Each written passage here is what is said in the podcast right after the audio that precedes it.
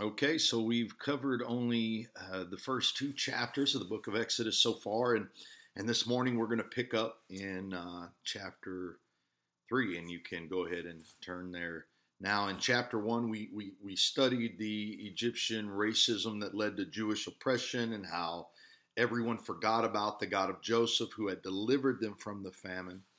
And it, I mean, come on, isn't that how it always is? There there is a tendency for future generations to forget how the uh, uh, uh, how the former generation did things, and, and there's there's actually a story I I once heard that describes this. I mean, really well, and uh, I'll tell you what. I'll go ahead and say it. Here it is. This is a really good story. I, I think uh, it really describes this same idea. it goes like this. Once upon a time, there was a small, beautiful town nestled right next to a river the people in that town were genuinely happy people and and loved where they lived. Uh, however, over the years, the river would at times flood over its banks and destroy its homes and businesses. And, and, at first, people didn't think much about it. They, they looked at it as part of the hardships of life, right? After all, it was only a few times a year. You know, they could easily rebuild. You know, another year rolls by, the river starts to flood more frequently until one day it floods the entire you know town and leaves families and, and businesses destroyed in its wake right? So they have a town meeting and it's prepared and, and, and after a vote it's decided they're going to build up this wall around the river. And while they love to uh, look at the river and they enjoy its beauty the destructive nature of it was just too much. So they worked together and they built this beautiful wall that would guard them from the river. The wall kept the small town safe for oh man, for years until uh, one day a generation that had never witnessed the destruction of the flood questioned why it was built at all. And, the, you know, while they marveled at its construction, uh, but the issue is when the river looked so beautiful, they just pondered how much more better their lives would be if the wall wasn't there at all.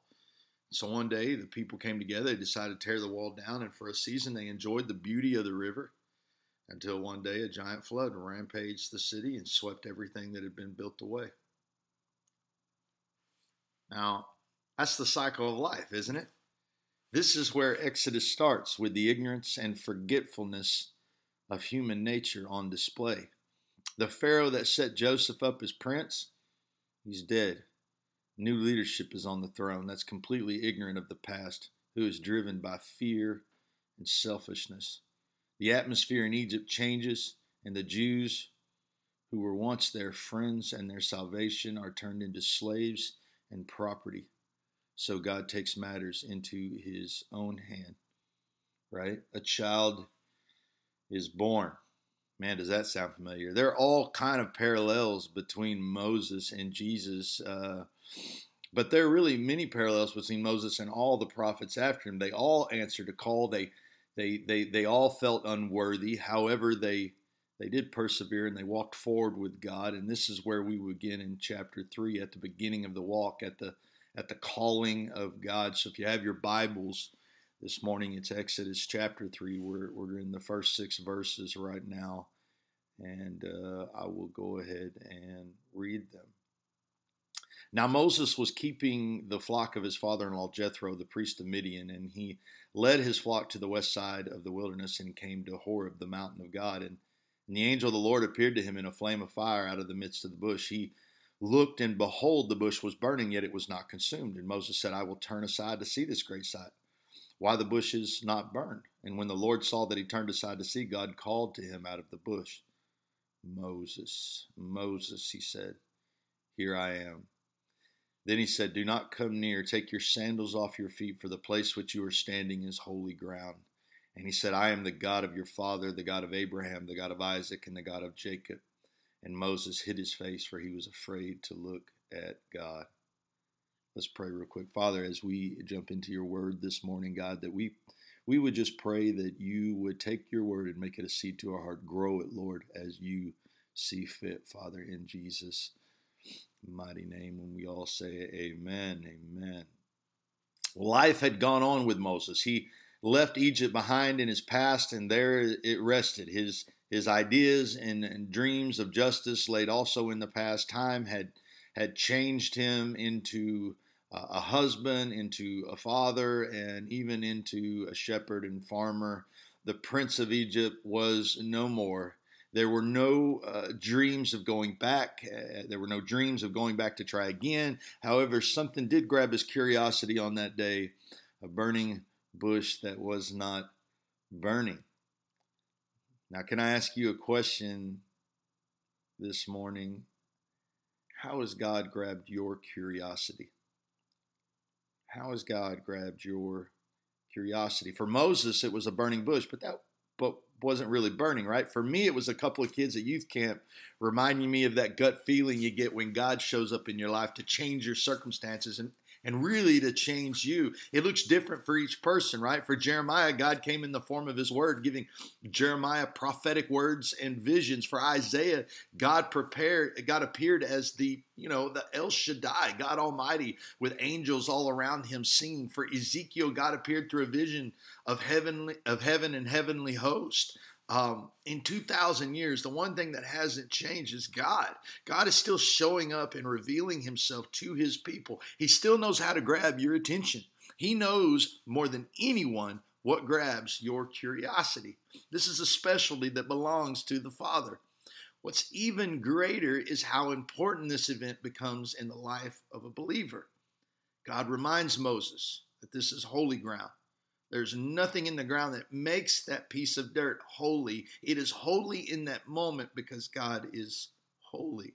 It is holy because this is where Moses is confronted by the creator of the universe. It is holy because of God alone. In the same way, the ground where Jeremiah, Isaiah, and Ezekiel met God was also holy. And the same goes for you. The ground where you met the Lord and he gave you spiritual sight is holy. The place where God calls you is always holy. There are just some things that are sacred, which means holy, such as where God called you. His commands, what God tells us, are sacred. What is sacred? Sacred means connected with God. It is something that is dedicated or devoted or consecrated and deeply spiritual. For Moses, this bush is sacred. This ground is sacred. It is sacred because this is where the spiritual journey with God begins. This is where Moses is introduced to faith and the journey of faith.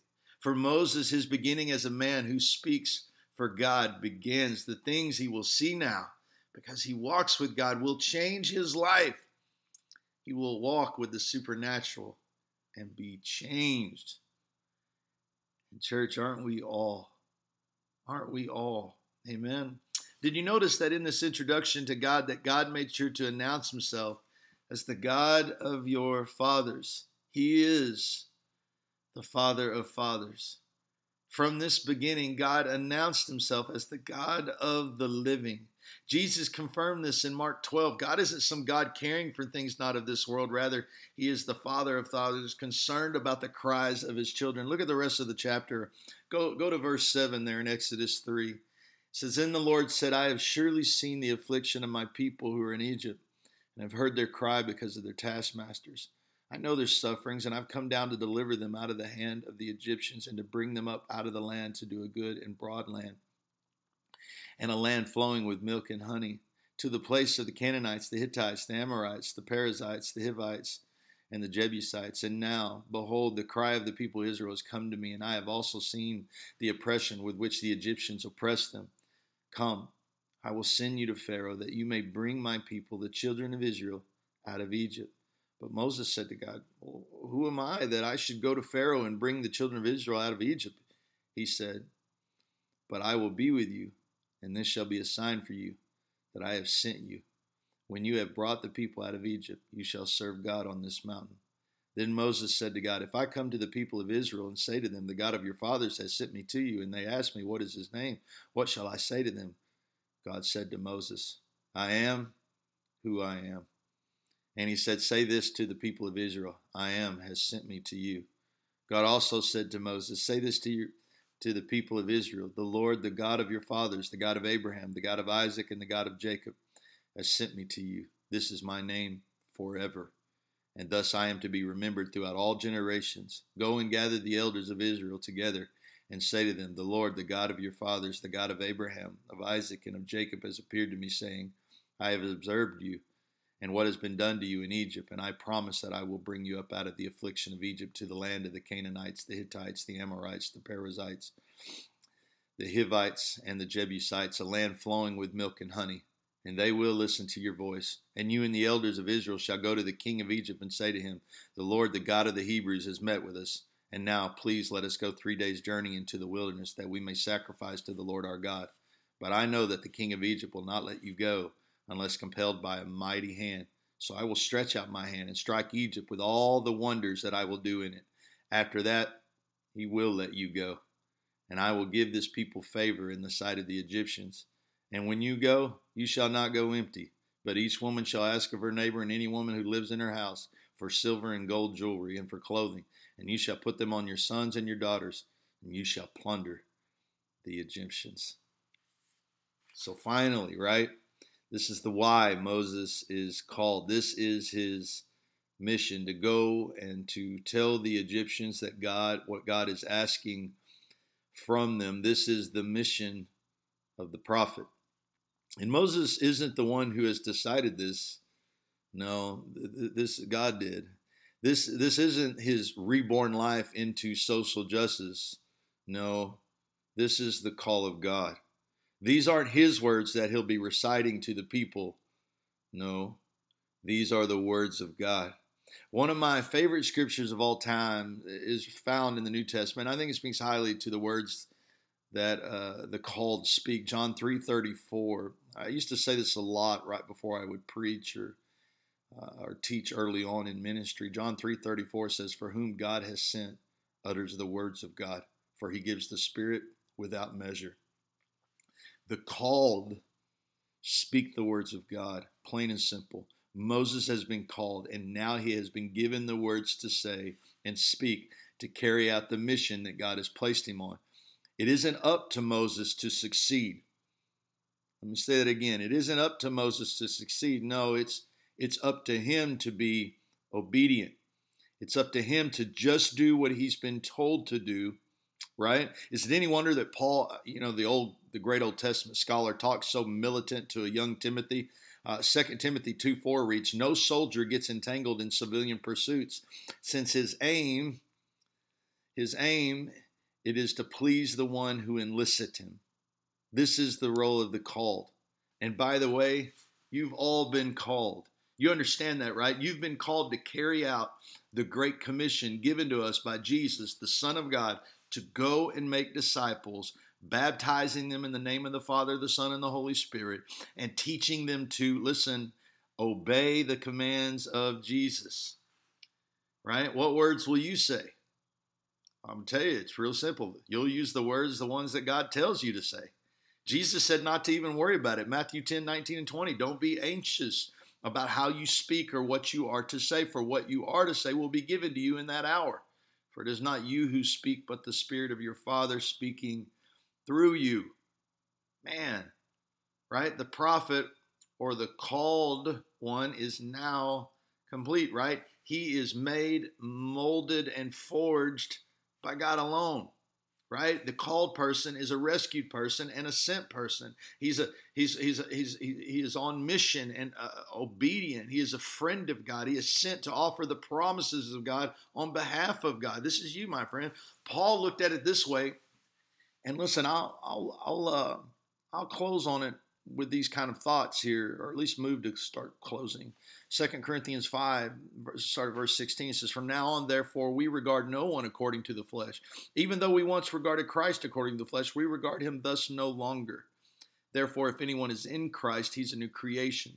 The old is passed away. Behold, the new has come. All this is from God, who through Christ reconciled us to himself and gave us the ministry of reconciliation.